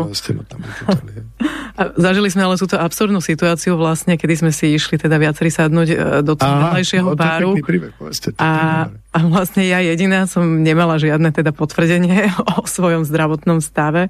Vy ste boli prekonaní, aj Renátka bola prekonaná, čiže vy ste tam mohli ostať a nás odmietli tedy vlastne obslu- obslúžiť čo bolo neskutočné, ale teda veľmi si vážim a bolo mi to neskutočne sympatické, že ste sa vlastne postavili so mnou a odišli ste, že ste nehrali túto hru. Vy ste, že som to nehral tú hru a pritom tomu samotnému čašnikovi, alebo tomu jeho nádriadený, ten čašník, tak to bol nešťastník. Ale ten jeho nadriadený, viete, ja som, však si tam boli, však som položil prostú otázku, na základe čo, e, proste nás vyjadzujete, hej? Ešte prišiel ku nám, to bolo úžasné, že všimol som si, že ste išli od vchodu až ku stolu bez rúšok. A ja som vtedy povedal, počkajte, postavme sa, tak časne, tak si to zopakujeme, že pôjdeme s rúškami. Lebo oni nevedia, oni, oni nevedia z hľadiska právneho, oni vôbec nevedia, na čo sa majú odvolať. A dneska je už tam taký guláš, že to už je úplne úsmevné. Ja samozrejme nechcem povedať, že teraz a priori ja to spochybňujem a som, ako oni hovoria, že antivaxer, ale pre mňa absolútne primárna, primárny postoj k tomuto je prírodzená imunita, to v každom prvom semestri medicínskej fakulty, čo vám neustále zdôrazňujem, však sa bavím s lekármi, je podstatná na človeku jeho prírodzená imunita, ten, kto nás vymyslel, hej, tak ten nám dal nejaký mechanizme, tú prirodzenú imunitu. Čiže vy tým, že si dáte, že sa dáte zaočkovať, a to, čo hovorím, je nie, že moja nejaká úvaha sa bavím s lekármi. Včera som sedel s jedným známym slovenským profesorom, ktorý už je tiež antivaxer, lebo má na to svoj názor. Vy keď sa dáte zaočkovať, tak tým pádom už tú prirodzenú imunitu nabúrávate a ten organizmus vlastne si už odvíka na to, aby pracoval na svojej mm-hmm. imunite stravou, myslením, otužovaním, ja neviem, pohybom a tak ďalej. Ale už sedí a čaká, kedy dojde zvonku mm-hmm. niečo. Droga. Čiže, do roka, vlastne. do pol roka, tak ďalej. Čiže môj názor je ten, ja hovorím, kto sa chce nechať očkovať, nech sa očkuje. Ja sa nenechám očkovať. No pozrite, pán spisovateľ slavný píše 70 a hovorí o imunite. A Peťkovi som Kršiakovi volal, do štúdia Banskej Bystrici pred reláciou. Peťo Spíšiak je za mixažným pultom, prepáč, som ti dal iné meno. Minulý týždeň, keď som to, si to overoval, tak Peťo Kršiak hovorí, tak ja som ho prosil, vieš čo, dodajme ešte do toho rozhovoru, tam je nejaká minútka, dve, tri. Ešte hovorí aj o Adele, svojej cere ako bola vraj dokopaná okolnostiami do očkovania, že naša Adela nebola nejaká zastankyňa očkovania. Čo mala robiť, hovorí jej otec. Už sa nám to nepodali jenom nahrať, tak to tak dodávam. Nájdete tento rozhovor na internete s názvom Nemyslím si, že vakcínu vidú zničí 3 miliardy ľudí. Jozef Banáš predtým, magazín 40+. Plus. Že tak hovorí a obhajuje tú svoju dceru, ona sa vakcinovať dala, že čo mala robiť. V televízii to zhora predložili a ona e, to, ak chce pracovať, tam robí v štyroch projektoch, tam je 50-100 ľudí okolo, však by všetci prišli o prácu, keby ona nebola vakcinovaná a vyhodili by ju z práce. Takže bola takto obhájil ako otec. No a Peťo Kršiak mi na to hovorí, no tak ale to len ukázala, že ona nie je osobnosť. Od nej by sa očakávalo od vedomej ženy, teda tej vysokoprudko inteligentnej moderátorky, najslavnejšej všetky strany. A pán otec je na ňu veľmi hrdý. Mysleli sme, že to je osobnosť. Fakt. Keby povedala ona, nedám sa, tak sa nedám. A bola by trocha aj príklad odvahy pre tým celý národ, čo je trocha aj povinnosť tých osobností. Ale je to celkom možné, že podľahla tlakom Áno, zaradila sa medzi tzv. tých podľahnutých, dotlačených, no a jej otec odolal. V tomto oblasti, v tejto oblasti, tak ako bola vypustený vírus umelo, a oni vedeli, prečo to urobia. A všetci tí, ktorí to zatlpkajú a myslia si, že to bola náhoda, choďte sa liečiť. Neviem kde. Možno do Tatier, na Kriváň, na Slavkovský. Choďte sa liečiť zo svojej naivity. Choďte na čerstvý vzduch, lebo ten smog v tom mieste, v tom veľkom kde ste, vám viditeľne ubližuje. Ak si vy myslíte, že to bolo z netopiera z Wuhanu, ste ťažko postihnutí infantilizmom. Myslíte si, čo chcete. To je môj názor. To bolo umelo nasadené, umelo narvané a umelo položené, zastrašené. A tí, ktorí to rozkotkodákali, to všetky tie médiá, narvať to chceli všetkým a nakúpili tých vakcín za miliardy, 9 miliard Čechách a vylejú to do, neviem, či do Vltavy, či kde, lebo to ľudia nechcú, to je jasný znak toho, že to mali dopredu nachystané. Je s veľkou pravdepodobnosťou, že vám tam dali nanotechnológie. Dnes si som to zachytil, nemám to overené, ale mám také podozrenie, sú veľmi silné indície, keď sa niečo nanocuje. Že tam je nejaká habaďúra skovatá, nejaký čert skrytý. Ak náhodou z toho ochrniete, oslepnete, zomrete, tak ako kresťania to príjmite, už to nezmeníte.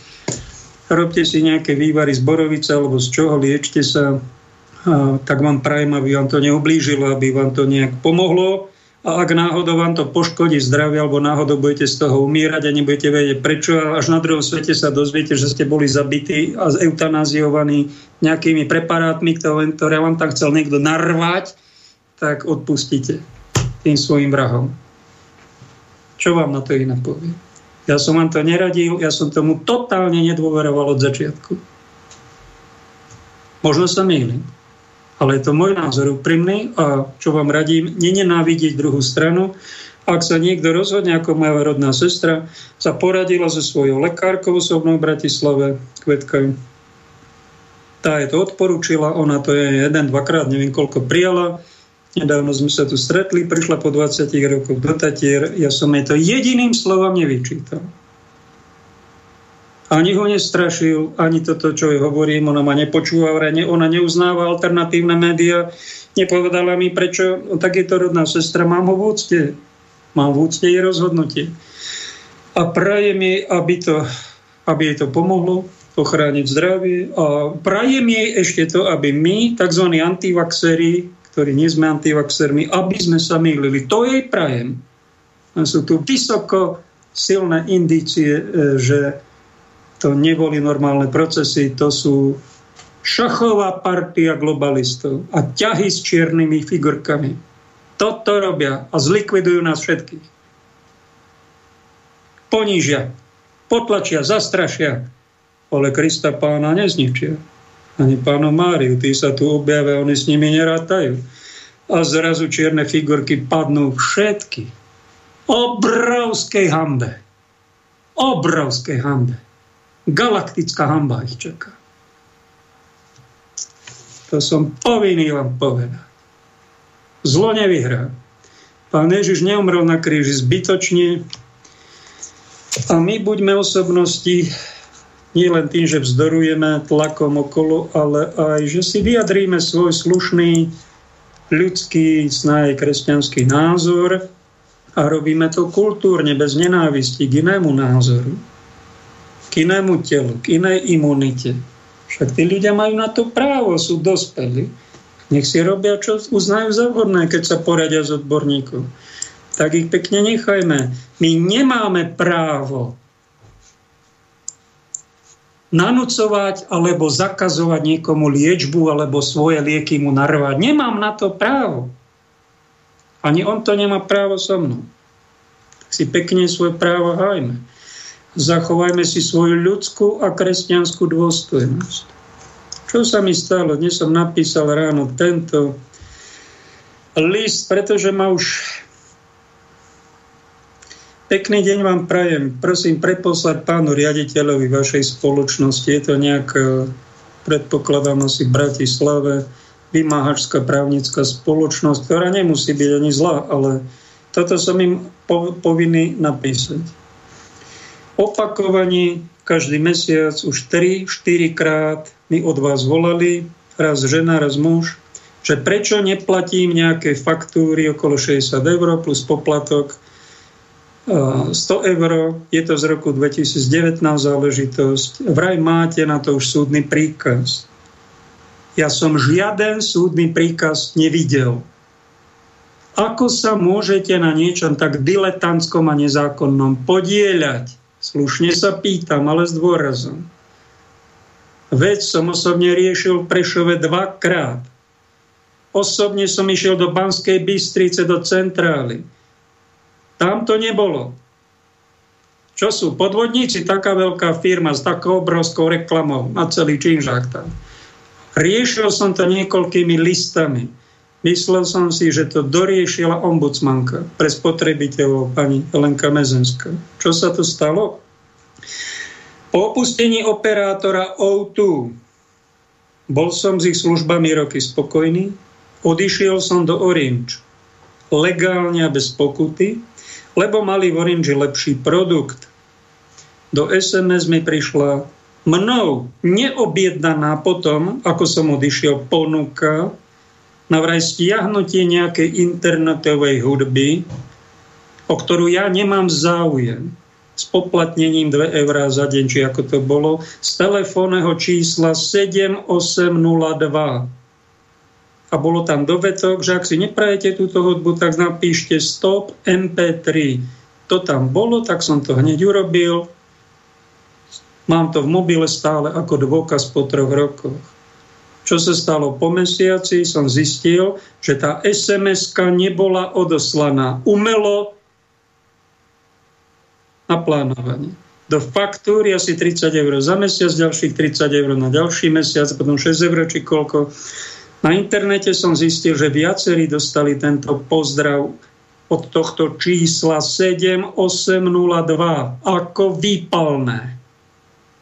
Za to, že ste opustili nejakého operátora a nejaký mafiánik si tam prilepšuje k svojmu 10 tisíc eurovému platu, ešte potrebuje ďalších 10 tisíc takto vymáhať od ľudí. Sú to desiatky prípadov, sú na internete. Na hulvá tam mi voláte. Ako by som bol iba darebák a neplatič. Vo svojom 56-ročnom živote nemám jedinú nezaplatenú faktúru. To mám po otcovi, pánu doktorovi Jankovi Pakošovi. Ten bol chorobne poctivý. A túto podporu vyslovene mafiánskej činnosti robiť zo zásady nebudem. Pani mi povedala dnes z telefónu, či slečná, no tak ale zaplatíte to, to musíte najprv zaplatiť. To robíte vy, dievčatá, zaplatíte a potom si to 3 roky vymáhate. Ja som chlap. Toto nebudem za zásady robiť. Aj vám radím, nerobte to ani vy podporovať takéto trestnú činnosť. Zbytočne si poškodzujete dobré meno svojej firmy. Ak mi niekto od vás znovu zavolá, nahrám si to, dám to na generálnu prokuratúru ako trestné oznámenie. Zjavne už proti organizovanej zločineckej skupine, vraj z Francúzska je to na území Slovenskej republiky. Možno to bude aj hromadné. Ak máte s týmto číslom zle skúsenosti, ozvite sa mi na umeniežiť.eu. Ústava Slovenskej republiky článok 32 nám dáva právo na odpor voči hriešným pravidlám. Zverejním to aj v médiách, v ktorých mám niekoľkoročnú misiu. Nevyhrážam sa, iba slušne vám to oznamujem. V tomto prípade je našou spoločnou svetou povinnosťou toto zlo zastaviť. Nájdete si čas a priestor aj na prešetrenie etickosti vašej práce. Ak chcete, vám v tom pomôžem, tak budem mať čas na to. Nerobte to ako automaty. Že vám sa niečo z hora prideli a vy tu idete pomáhať mafiánom vo výpalno. To čo je? S úctou Pavel Pakoš. Čo poviete? A to som ja. Takto sa správam. A najbližších 300 rokov nemám ani v pláne na tom nič meniť. Takže toto sa robiť nebude na tomto území. Ja viem, že sa tu krádne, že sa tu predražuje. A prečo ja toto by som mal platiť? A robiť za seba takéhoto kreténika? Zaplať a bude dobre budeš mať pokoj. A keby to bolo 30 centov, nezaplatím. A radím to aj vám. To s nami robiť nebudú. Čo si to dovolujú? Hulváti. Som slušný zákazník aj tu. Som im poďakovala. Toto vy so mnou robíte s ďalšími desiatkami ľudí? Kde sme? Sa vy nehambíte. Strata hamby. Keď niekto má srdce, ktoré už zdochýna, ktoré už je slepé a vidí len samo seba a ide okrádať aj ostatní, však to je zúfalec, tak mu nejako pomôžeme. A to im, že mu zaplatíte a budete vykonávať rozkazy a poslúchať štátnu správu, týmto tomu, tomu problému nepomôžeme. Tým ho len prehlbujeme a sami seba poškodzujeme človek by mal troška mať aj nejakú sebaúctu a nejakú trocha aj úroveň. Dať do toho kultúru. Ak budeme viacerí, tak sa nám zľaknú. Možno toto je ten katechón. Apoštol Pavol nám pripomína, podľa Matúša nastane veľké súženie, je pred nami. Aké nebolo, aké ani nebude. A keby to nebol Boh neskrátil, tak by zahynuli všetci. Apoštol Pavol to spresňuje, že príde apostáza, veľká apostáza moderného človeka, tak to Jan Pavol II píše jednej zo svojej encyklike, kde sa väčšina tvári a žije tak, ako by Boha nebolo. príde nejaký antikrist, ktorý si zasadne na trón do chrámu a tam sa bude hrať, že on Boh a bude si vyžadovať. Najprv bude, že vraj veľmi milý, aj veľmi mnohým pomôže. Aj ten základný príjem, čo už bude títo antikristíkovia nám tu dajú, tak nám ho ešte možno aj zvýšia, dá nám aj nejaké výhody, aj vodu, aj jedlo nám dá, aj, aj energie lacnejšie budú, aj všetko bude, aj zábava bude. V prvej časti to bude vraj veľmi dobré, aj mier bude, nebude vojna, ale potom si bude vyžadovať uctievanie, aby sa mu ľudia klaňali a vtedy už pozor. Vtedy spozornite to sú posledné časy a posledná skúška ľudského pokolenia človeka pred príchodom Krista. A že vraj, keď ho ľudia odmietnú, možno vakcinovať, možno sa mu pokloniť, možno mu mávať, neviem, čo to bude, ale nejakú úctu mu lojalitu sa to volá, lojalitu bude treba prejaviť a keď to ľudia budú odmietať, lebo ešte nepotratia, napriek tomu, že sú ohlupnutí, dostrašení, dovakcinovaní a imunita oslabená, napriek tomu ešte z výšky zdravého rozuma a svedomia mať budú, budú to odmietať, tak vraj sa ukáže jeho pravá tvár a začne byť vtedy veľmi krutý. Pomstí sa a bude tých opozičníkov likvidovať psychicky, fyzicky, možno im aj život zoberie. Buďte na to pripravení, ak by to prišlo, možno to príde za pár týždňov, možno za pár mesiacov, ale je to nejak Bibliou naznačené, predpovedané. A to bude záverečná skúška, či tí ľudia sú ochotení pre chlieb a hry a zábavu, či sú ochotní vzdať sa Boha Boha živého a pravého, ktorý sa nám tu zjavil v Ježišovi, alebo majú charakter, vieru si zachovajú a či dokážu niečo pre tú vieru svoju aj obetovať. Áno, ak to dokážu, tak budú mučeníci. Na to sa vy nachystajte. Ak náhodou odídete, či prirodzene, prirodzenou smrťou. Či vám k tomu napomôže niekto nejakými vraj vakcínami alebo e, nejakým kriminálnym činom, alebo nejaká nehoda sa stane, alebo tu príde vychvátenie a církev bude vychvátená. Možno to je ten katechón, že takíto boží ľudia budú zobratí a potom to udre na to ľudstvo. Katechón to je niekto, alebo ten, čo zadržiava Antikrista. Jeden kniaz v Kanade to vysvetlil, že to je svätý Jozef, ktorý bude stiahnutý jeho ochranný pláž nad cirkovou, nad týmto svetom a možno ten svätý Jozef to sú tí statoční dobrí ľudia,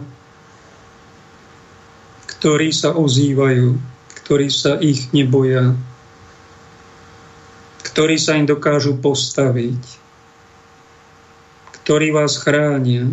To, že tu není príroda a všetko, aj politika úplne rozklade morálnom, čo k tomu smerujeme, to je na základe toho, e, že tu nejaký milión ľudí, možno je ich viac, sa tu modlí, denne niektoré štyri sveté ružence, chodia niektorí na jedno, dve sveté omše za deň a tam odprasujú Boha za hriechy tohto sveta. Sú to tí, ktorí trpia v nemocniciach a majú bolesti a nenadávajú ale pri tých bolestiach prosia Boha o pomoc a povedia nebeský oče, ja ti to obetujem. To je možno plášť svätého Jozefa na tejto zemi. Ochrana. To je ten katechon, ktorý zdržiava prejavenie Antikrista. On by sa tu už rád prejavil, rád zavládol, ale niečo ho zdržiava. A čo to je? No to je ten katechón. Toto, čo vám hovorím a možno niečo ďalšie, není to len môj Boh, že ja sa niečomu postavím svojimi silami, ale to, je každý, kto sa nejako modlí, e, kto duchovne pracuje, kto Boha Božiu pomoc vzýva a bere to aj vážne. Máte nás tu na zemi. V každej dedine je nejaká ľubka Kovoravskej lesnej alebo Joško tam Bardejové či Milan Prievici. V každej dedine, meste sú takí statoční. Je možné, že ich niekto vychváti, zoberie preč, zmiznú a potom temno udre a už sa vás nebude mať kto zastať. Potom poradci, kto môžeš. Kto vás na toto varuje, ten vás má rád. Nestraší vás, ale vás varuje, upozorňuje, že čo sa môže zo dňa na deň stať. A ak, bude, ak budú mnohí zaskočení, nečakané, nebudú to čakať, to sú tí účastníci ezoterických festivalov, ktorí sa tam pochechtávali, a to sú tí pseudokatolíci, pseudokresťania návštevníci kresťanských kostolov, počúvajúci ezoterických lídrov v kresťanstve, ktorí vám nič negatívne o posledných časoch nepovedia. Nič. Tam všetko príjemné. Všetko len dobré. A vás cukrujú a sa na vás usmievajú a vás klamú že žiadne nebezpečie ani žiaden bujak rozbesnený vám nehrozí. Na tých dajte pozor. Sú v hlbokom spánku duchovnom, alebo sú to ťažkí kariéristi infantilovia, alebo sú to deduškovia, ktorí sú o, zdementnení a už duchovne vykastrovaní. Jedno, druhé, tretie, ak štvrté napíšte mi, čo je to za typy vraj kresťanov, ktorí sa pochabia v kresťanstve takýmto spôsobom. A keď medzi nich prídete a keď im niečo chcete spomenúť, tak oni to nechcú počuť. To sú totiž negatívne emócie, to sú tak ťažké reči, to sú, to nie ťažké reči, sú strašne ťažké reči, najťažšie veci na celom svete nič ťažšie, horšie nebude. No ale prepáč, v kresťanstve aj toto je Biblii. A my máme mlčať o tom? Nepovedať, zatajovať to svojim veriacim? Čo sme to my za bačov? Toto robí otec so svojimi deťmi? Alebo ocet, ktorému záleží len na svojom prašivom egu?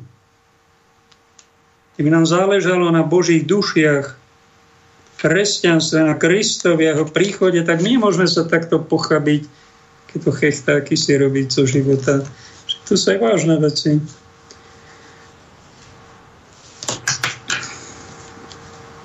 No zavolajte niekto, lebo už je dlho. Tak aby som si ja nerečnil, tak si tu zoberiem na pomoc, zoberiem, viete koho, Benedikta 16. Deus caritas est. Niečo vám z toho ešte pár minút máme prečítam, ak dokážete počúvať až do konca. Srdce, ktoré vidí, je nádherný termín. Nádherný, geniálne to vystihnu. Čo to tu máme? Čo sa týka služby, ktorú títo ľudia robia pre trpiacich, je potrebná najmä profesionálna kompetencia Pomáhajúci musia byť formovaní tak, aby vedeli v správnej chvíli konať správnym spôsobom. Berúc na seba úlohu pokračovať v zverenej službe. Profesionálna pripravenosť je prvou a základnou požiadavkou, ale sama o sebe nestačí. Ide totiž o ľudské bytosti. A ľudia potrebujú vždy aj niečo viac než len technicky správne zaobchádzanie. Potrebujú ľudskosť, potrebujú pozornosť srdca. Tých, ktorí pracujú v charitatívnych organizáciách cirkvy, musí charakterizovať skutočnosť, že sa neobmedzujú len na to, aby správnym spôsobom urobili, čo si prítomná situácia vyžaduje, ale aby sa druhému venovali s pozornosťou, ktorá pramení zo srdca, a to takým spôsobom, aby druhí zakúšali bohatstvo ich ľudskosti. Nádherné. Nádherné. Ja, čo mi prišlo také milé z Floridy, nečakané, tam mám kamarátov dlhoročných, Evku a Tonyho, a toto sú a Milana Katka, ktorí mi na PayPal poslali e, eurá či doláre, sa mi to premenilo na eurá, s takým takouto vecou pre veľmi veľa dôstojného pána Pavla od Milana a Katky z Floridy, USA. Ďakujeme pekne za všetko, čo pre ľudstvo robíte. Otvárate oči nevidomým. Ďakujem, ďakujem. Je to také vyvážené toho, že keď človek ide do médií, tak jeden vám vynadá do satanov, a druhý do spiatočníkov, a do jezuitov, špiónov, alebo sa mi raz stalo od jedného preláta cirkevného. Som si že priateľa, ale nejakomu asi tiež má mitrózu, ako dostal mitru na hlavu v zahraničí pôsobí. Možno ma aj počúva, tak raz mi sme tak volali a mal som niečo také kritické na Vatikán. Bola to relácia Rím stratí vieru a stane sa sídlom Antikrista. To je od Melanie z jedného zjavenia. Lasalet. Tak som to skúšal vysvetliť, je taká relácia. Tak on mi vtedy zavolal a do telefónu mi povedal, ty si vlk. Ja som sa pýtal, a koho som roztrhal? Zložil telefón. No som si myslel, že priateľ, kamarát, toto robí brat bratovi biskup kňazovi, kolega kolegovi. No tak keď mi povie, že som vlk, tak mi povedz, koho som roztrhol. A keď si zložil telefon, tak nikoho, tak si ma osočil. Tak moja povinnosť je povedať, daj sa na pokánie, neosočuj, nepreriekneš krivého svedectva proti blížnemu svojmu. Ja viem, že to možno myslel tak položartom, ale tak takto sa my v cirkvi chováme. Však to sú aj vážne veci, čo tu preberám. Ja sa tu nechechtám. Si tu prečo z týchto vecí nerobím, však to sú aj závažné veci, aj čo je pred nami, to úsmev nám zmrzne všetkým.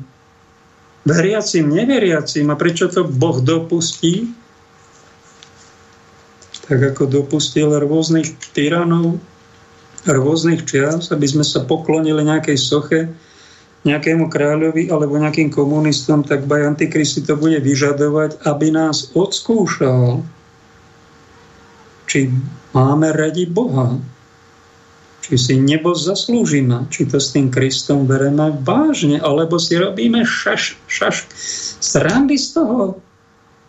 Však tí, čo si robia srandy, tak zaprv Krista pôjdu do Antikristovi do ríše a budú väčšine zatratení. No na to, ale na toto sme my neboli stvorení.